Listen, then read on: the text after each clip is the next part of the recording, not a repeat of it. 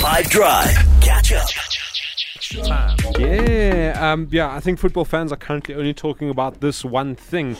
At the moment, even stars from other sporting codes are getting involved in the conversation. Uh, we're keeping a keen eye on what's happening to French captain Kylian Mbappe. So his relationship with PSG is sour at the moment.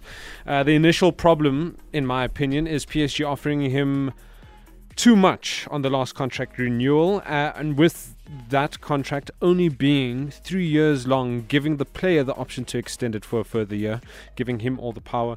Uh, with that contract renewal, also a 300 million euro signing on bonus or loyalty bonus. It was a lot of money at the time when he initially signed. Um, now that that contract has one year left on uh, and it's time. Uh, it's time for him to decide if he wants to extend for that further year. Um, he let PSG know that he doesn't intend on extending it. That means next year, this time, his contract would have run out and he would be free to leave the club, obviously for no fee. Because there's no contract in place. PSG don't want that, so they have put him up for sale. He is on the market. Um, yeah, nobody would be able to afford him in my opinion, um, in Europe, that is. Enter Saudi Arabia. They've been very busy this tr- uh, past transfer market. Uh, this uh, transfer window rather. Al Hilal, uh, who have already secured the services of Ruben Neves from Wolves, Kalidou Koulibaly from Chelsea, and Sergej Milinkovic Savic from Lazio in this transfer window, they have offered PSG 300 million euros for Mbappe. Uh, they have, or the French club have seemingly accepted the bid because they have given permission for the Saudi club to open talks with Mbappe over personal terms. Reportedly, Al Hilal are offering Mbappe 700 million euros for one year of playing football.